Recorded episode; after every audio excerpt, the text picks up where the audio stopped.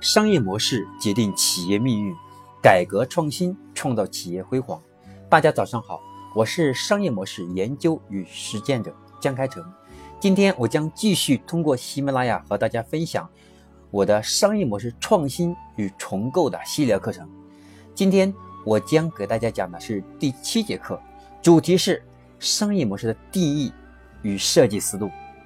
无论是传统企业还是新型企业。也无论规模大与小，管理者一定会谈到商业模式这个词，我们都会很兴奋。例如今天我们说的阿里巴巴也好，京东也好，Google 也好，亚马逊也好，包括腾讯也好，我们都会认为它的商业模式很好，我们认为这个行业很好。但是，那么商业模式到底是什么？它难道就是这样一个被神秘化的一个词语吗？其实也不是。只是我们把它进行了一些关键术语的灌溉之后，我们把它理解起来有些新的味道。其实我们很难看到任何一个管理模式，或者是任何一个战略，如果把它和我们的商业模式放在一起，那么一定会认为商业模式会涵盖这些。其实也不一定完全是这样的，因为商业模式它的面一定比我们所说的战略要高很多。很高的一个台阶。我们今天我将来跟大家一起来分享，我们回归商业模式的本质，是看商业模式它到底是什么，我们该如何去设计，与我们企业与命运相关，我们企业未来发展相关，以及现在和未来我们如何定位，来整体思考我们的商业模式和看待商业模式。其实商业模式的本质，它是一个交易结构。那么商业模式的本质，其实它是一群利益相关者把自己的资源和能力投进来，形成一个交易结构。那么这个交易结构呢，它是持续的交易，会创造出一个新的价值。就比如说，在十年前，我们的自行车，它仅仅是一个我们骑行的工具，但十年之后，随着互联网科技的发展，随着我们的物联网技术的发展，随着我们二维码技术的创新，我们把自行车上加了一个二维码扫，这个扫码解锁，那么就变成了一个新的商业模式。其实本质的产品是一样的，都是自行车。由于科技的变化，由于我们出行和交通工具的需求的变化，以及现在。我们消费行为习惯的变化，以及人文素质的变化，都会影响一个新的产品它的形态。那么这个形态最后就会带来新的商业模式的演变。所以，我们说商业模式其实本质它是一种交易结构的改变。那么以前我们骑自行车是花钱把自行车买到家里来上一把锁。那么今天我们的共享单车其实它就变成了一种新的商业模式。那么它的核心也是在要把我们的自行车变成商业化。我们传统的自行车的商业化是把这个自行车从厂家拿到个人手上来，我们把钱出给厂家或者经销商、渠道商，对吧？那么今天我们是把钱交给自行车的平台方。是租用他的自行车，说白了是卖时间和和我们的这个技术的创新所带来的一种改变。那么最终商业模式就发生了天翻地地覆的变化。所以，我们每一我们每一种商业模式，它的交易结构是不一样的，它的交易类型也是有所异同的。我们说交易模式。商业模式，它们融合在一起的时候，我们说商业模式，它是把各种利益相关者，通过各种交易模型的变换和各种技术的改造，能够让每一方按照一定的盈利方式去分配这个价值。如果每一方分到的这个价值超过了他所投入的资源能力的机会成本，那么这个交易结构就会变得越来越稳固。也就是说，我们商业模式。是要把各种利益相关者去打造一个利益共同体，然后把利益共同体打造成为一个商业模式最后的命运共同体。这就就是我们所说的企业创始人和我们的天使，还有我们投资者之间的关系。是差不多的。过去的管理理论不提交易结构，而现在它变得很重要，是因为技术进步导致了交易成本的变化，又使得重新建造不同结构的时候，它的可行性的空间也就变得有的是模糊，有的变得更强化、更清晰。总之，它会带来新的改变。我们重建了一个六大要素的商业模型，我们从六个。这个不同的商业维度来分析这个交易结构，它是如何变化的。那么它的第一个结构是定位，那么这个定位是指企业要满足我们的用户需求的方式。譬如，我们是如何是把用户的痛点和我们商品的卖点联系起来？首先是我们要确定我们服务谁，那么首先是我们的定位问题。我们的定位是要决定是我们是什么方式，是满足客户的需求。那么第二个是业务形态。那么企业是选择哪些行为主体作为其内部或者外部的利益相关者？说白了，我要赚谁的钱，对吧？然后呢，我这个产品是怎么打造出来的？我是准备是自己建造，还是让第三方建造？是贴牌？还是代理等等，我们是要建立一个业务形态。我们把我们想挣的钱，把它进行上下游和纵纵向和红线进行分切，找到能够给这个业务形态去创造价值的人，然后去设立一个利益分配机制。那么这是第二点，我们要如何去设计这个业务形态？那么第三种是盈利模式。那么第三点。这个商业模式中的第三点是盈利模式。那么盈利模式它是以以利益相关者来划分的收支来源以及相对应的收入和支出的方式。说白了，这个钱谁来出，这个成本如何核算，然后最后的利益分配机制，它的比例是和利益相关者，包括这个产品的流通。和这个产品的建造过程当中，它的成本和最后利益相关者之间的关系，那这就产生了一个盈利模式。那么第四点，第四个，我们这个商业模式的这个第四点定位呢，是关键的资源能力。其实我们说商业模式当中最核心的一点之一，就是呃交易结构当中的核心的主导者，还有这个核心的。核心的这个决定性的要素，那就是支持交易结构背后的重要的资源和能力。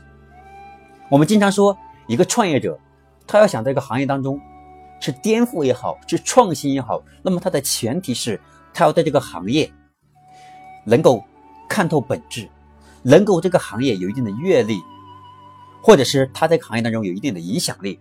或者是他能看到这个行业当中别人看不到的一部分，或者能做到别人做不好的那部分，或者是能够与别人相比，他能够看得更远，也就是我们说的眼光实力。那么，这是我们说的第四点，是关键的资源能力。那么，这六大要素商业模式的第五点是现金流结构。我们说，一个现金流决定了企业的生死。因为现金流背后是要支持企业的成本核算，还有它的利润来源，才能让让一个企业支撑发展。那么，以利益相关体来划分的企业现金流流入的结构和流出的结构，以及相应的现金流的形态，这就是我们说的现金流的结构。那么，它的现金流的这个这个流入方式和流出方式，就产生了它的成本结构。和它的利润分配机制，以及它的利润分配机制和成本结构之间的平衡问题。那么，这是我们商业模式的第五点。那么，第六点是企业价值，或者叫企业的这这个估值。那么，我们说企业的价值和企业的评估之间，它是相互依撑的。那么，企业价值呢，它是未来净现金流的一种体现。对于上市公司而言啊，它直接表现为股票价值。那么对于未上市的公司来讲呢，它就是存在的企业的社会价值和它的企业的估值。就像我们说的，一个刚创业的一个小公司，就比如说摩拜刚出来的时候，刚起来的时候，它是一个小公司，它凭什么价值几十亿、上百亿美金呢？那么它怎么评估的呢？我们难道是按照它的企业的员工的数量和它的产品的品牌，还是按照它的商品的销量？因为它没有销量啊，我摩拜它不卖产品了，它卖的是服务啊。所以，我们不能用传统的商业模式的概念来看待现在的新的商业模式。所以我们说商业模式叫重构和创新嘛。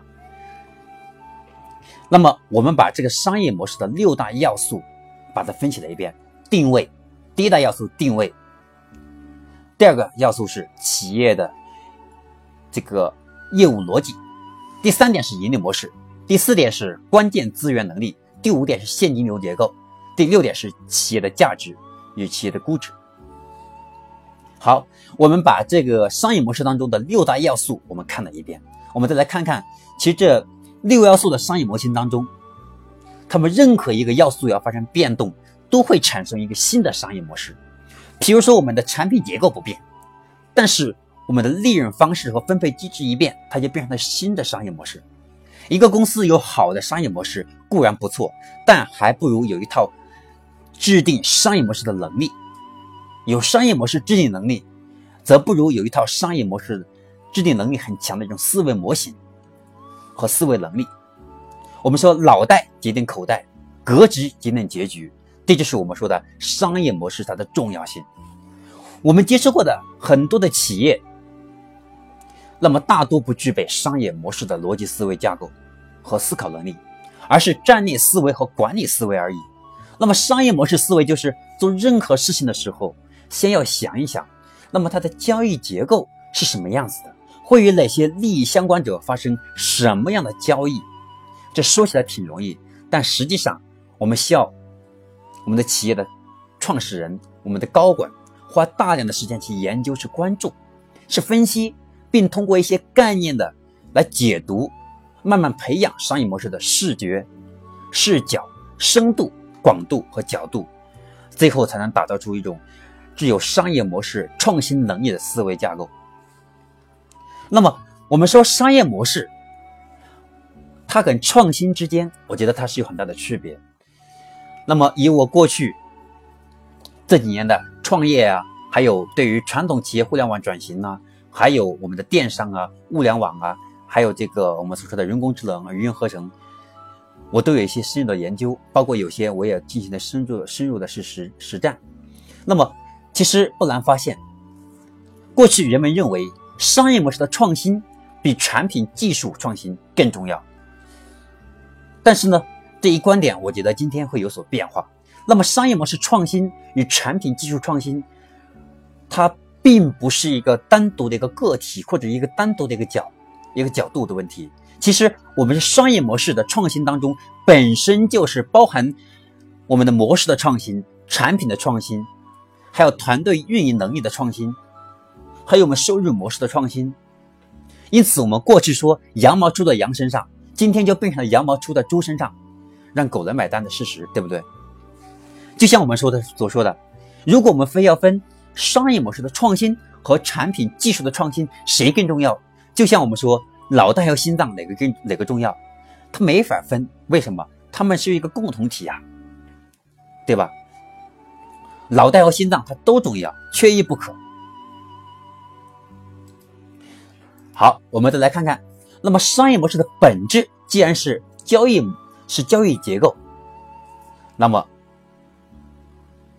我们再来看看，呃，商业模式它。是如何去设计？我们应该如何去打造出我们企业核心的商业模式出来？那么，商业模式它要做到两点：第一，能够总结过去的成败；另外，能够看到未来的发展，能够取中于一个立足于当下，又能够看到未来十年的发展方向，还有能够为企业今天的产品创新和我们现在的企业的团队。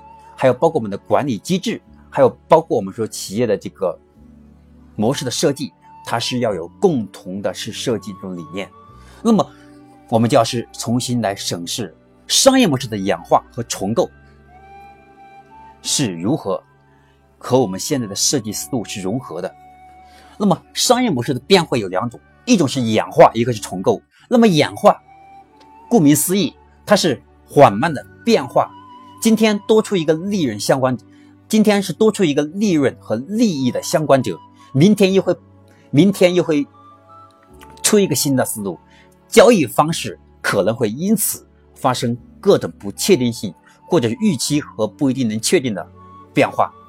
稳定一段时间后，在某个很短的时间内，可能会发生一些剧烈的变化，这就是重构。那么，演化和重构在方向上。往往遵循着一些规律。一般而言，有从重资产向轻资产转移的趋势，我们不难反对。其实，我们现在所说的商业模式，对于我们现在的不管是传统企业、互联网来来讲，其实特别是我们传统企业，我们都把商业模式创新和重构的重点的重点，就是从重资产变到轻资产。比如说图书，比如说制造业。我们都想办法让把自己制造的一部分外包给第三方，我们只留一个品牌，就比如说像韩都衣舍，对吧？那么再比如说，我们就说阿里巴巴，它就是把一个重资产变成轻资产了，对不对？阿里巴巴它能够统治这么大一个商业帝国，它有工厂吗？没有。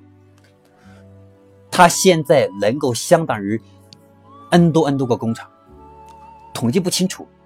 阿里巴巴一天的交易额，上市一天的交易额达到了一千多个亿，有多少个工厂能做到？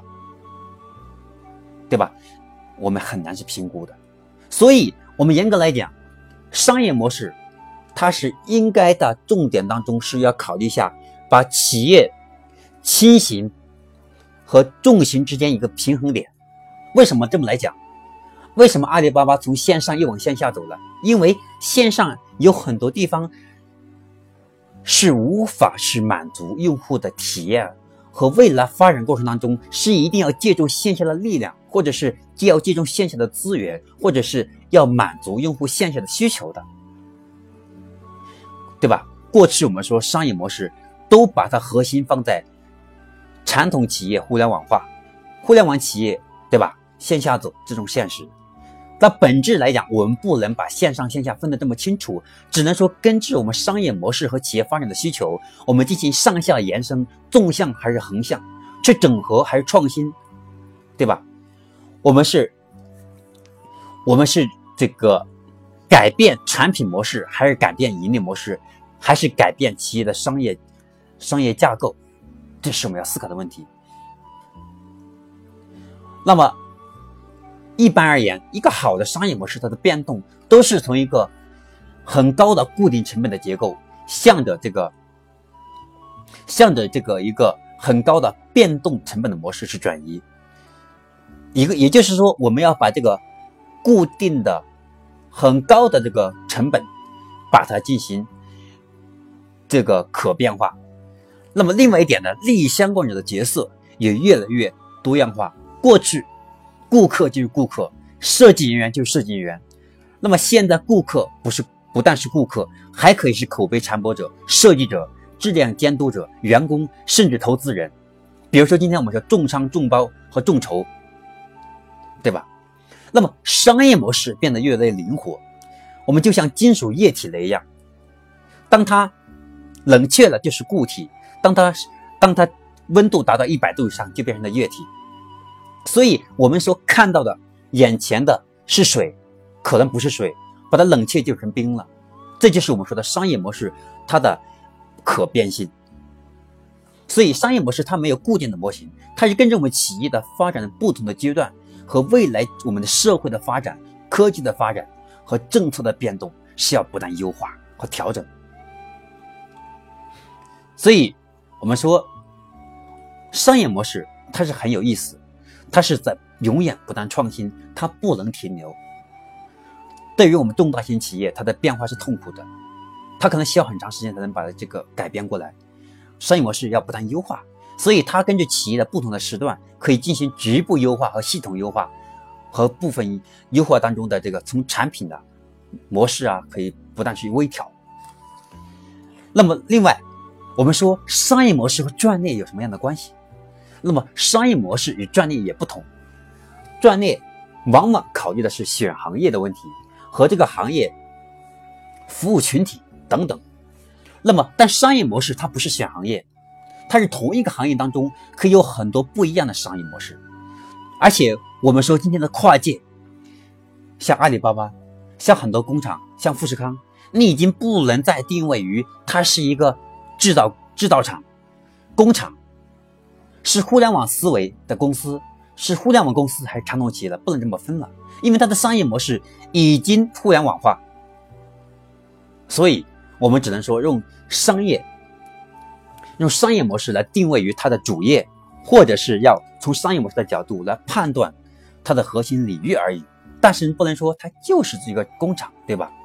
所以说，苹果手机它现在开始做支付了。我们说苹果手机是，我们说苹果是手机公司吗？我们只能说苹果它的起点是做手机，主业是手机。比如小米现在什么都卖，都卖房了，卖车了。所以小米的理念是以用户的需求为导向，是满足用户需求，来实现它的商业模式的上下延伸，最终是实现自己的利润和自己的市场规模和市场占有率。所以我们经常所说的模式，比如说像 B to C 呀、B to B 呀、C to B 呀、O to O 啊等等，这都是专业的一种差异，并不是商业模式的差异。有时候在商业模式上可能是一样的，稍微严谨一点。要从交易结构来看它的异同的话，我们会发现，在一个行业里面，一个模式做得很成功，而在另一个企业要想把它这种模式复制过来，往往是可能是失败的。所以我们说，每个商业模式在不同的国家和在不同的国家，它的商业模式都是不能完全复制的。就比如说，易贝在中国失败了，Google 在中国失败了。易贝在中国失败了，那为什么中国的公司国际化还是很多成功的呢？比如说像京东啊，比如像百度啊，比如说像阿里啊，还比如像联想啊，像海尔。为什么？因为我们现在能够找到把产品把它输入一种灵魂，因为它在不同的地区，在不同的国家，根据那个国家的国情、政策、需求。生活习惯、隐性和刚需的变化，是适应这个社会和它的消费形态，是满足和提供不同的产品，对吧？比如说，在美国，它劳动力非常高，为什么呢？因为美国它比较强调的是，比较强调的是生活品质。严格来讲，在美国几乎没有周六周日加班之说，因为他们很反感。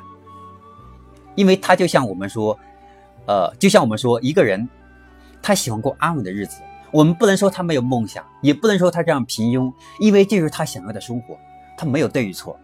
那反过来，我们会看到一些人他很拼，每天熬夜通宵，我们不能说他就是一个成功的人士，我们只能说每个人的追求不一样，每个人的幸福的定义不一样，每个人的幸福感、归属感不一样。导致了他的选择和他的生活作风和工作作风也不一样，所以一个产品一个商业模式也是一样的。我们说，在传统的社会里面，一个行业里面最后会剩两三家企业，彼此的专业不一样；而在互联网时代，一个行业会剩下很多企业，每一个企业都是垄断的，因为它的商业模式是唯一的。比如说，微信免费，所以短信就没戏了。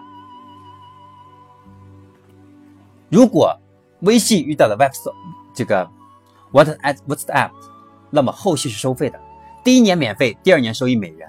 那我们能说，微信和和这个苹果之间，他们到底谁能活得更好？我们只能说都会活得很好，因为他们的商业模式是不一样的，他们立足点是不一样的。所以与战略不同的是，商业模式更关注的是结构。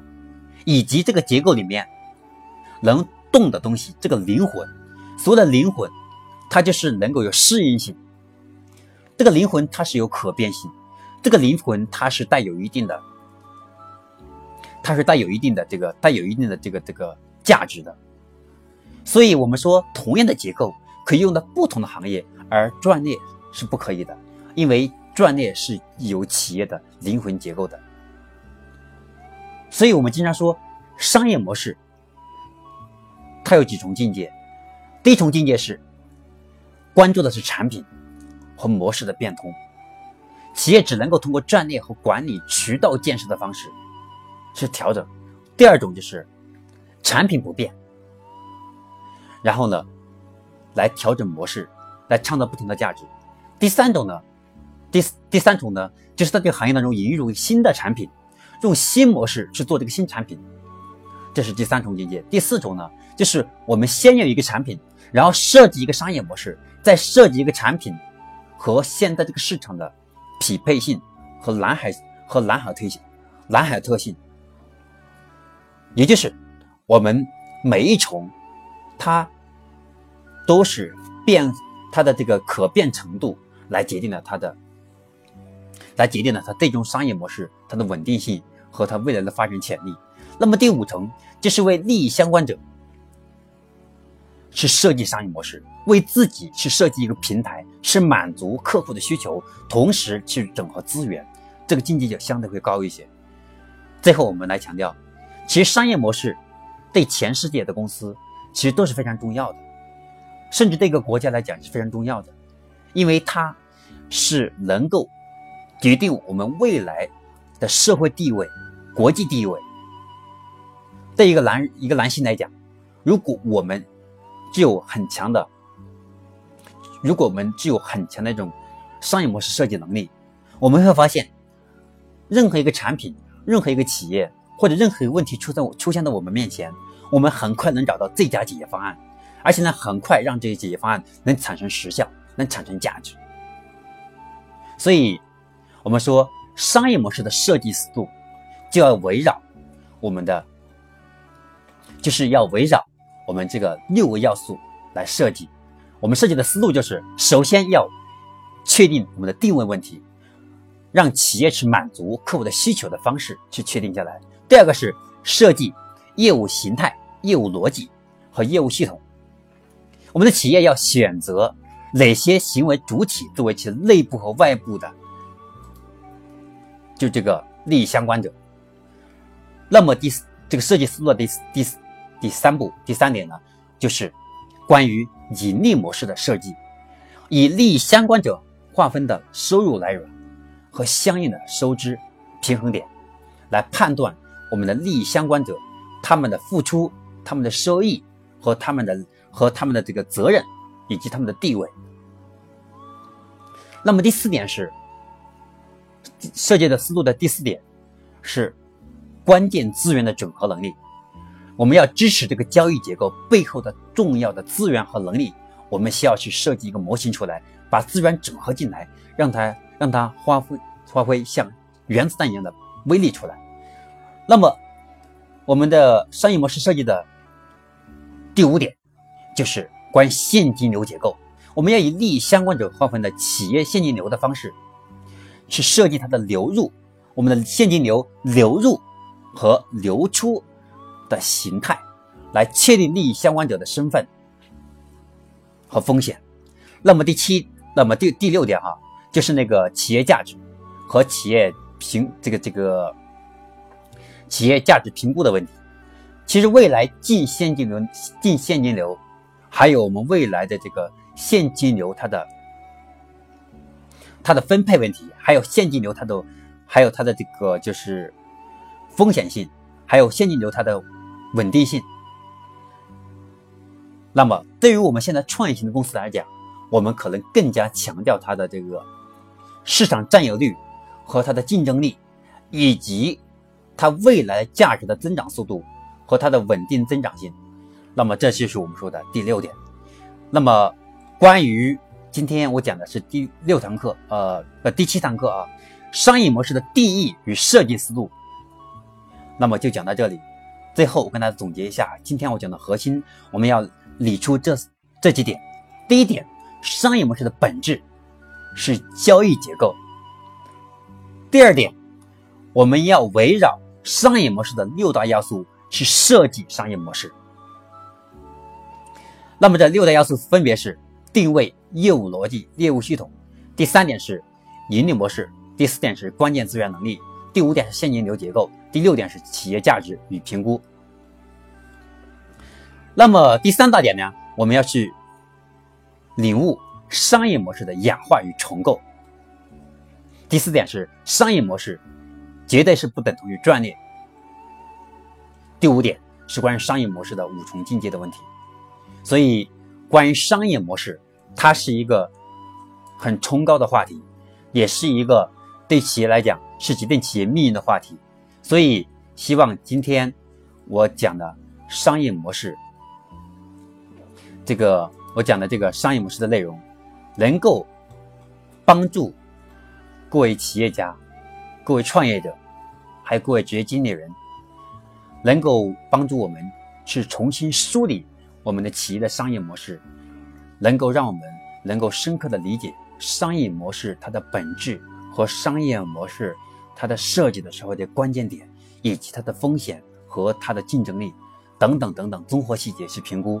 能够让我们设计出一个吻合我们的国情、适合我们的企业未来长期发展，找到我们真正的最佳状态和最有效的商业模式出来。那我今天分享的关于商业模式创新与重构的第七节课就分享到这里。如果我今天给您分享的关于商业模式创新与重构的内容对您有帮助，那就请您，啊，在这个课程后面给予好评互动。那您的支持与鼓励将是我坚持的动力。另外，也别忘了分享给身边的朋友，分享到朋友圈，分享到微博，分享到 QQ 空间，能够让更多的朋友，让更多关注商业模式，更加让更多需要商业模式创新的人，通过您的分享。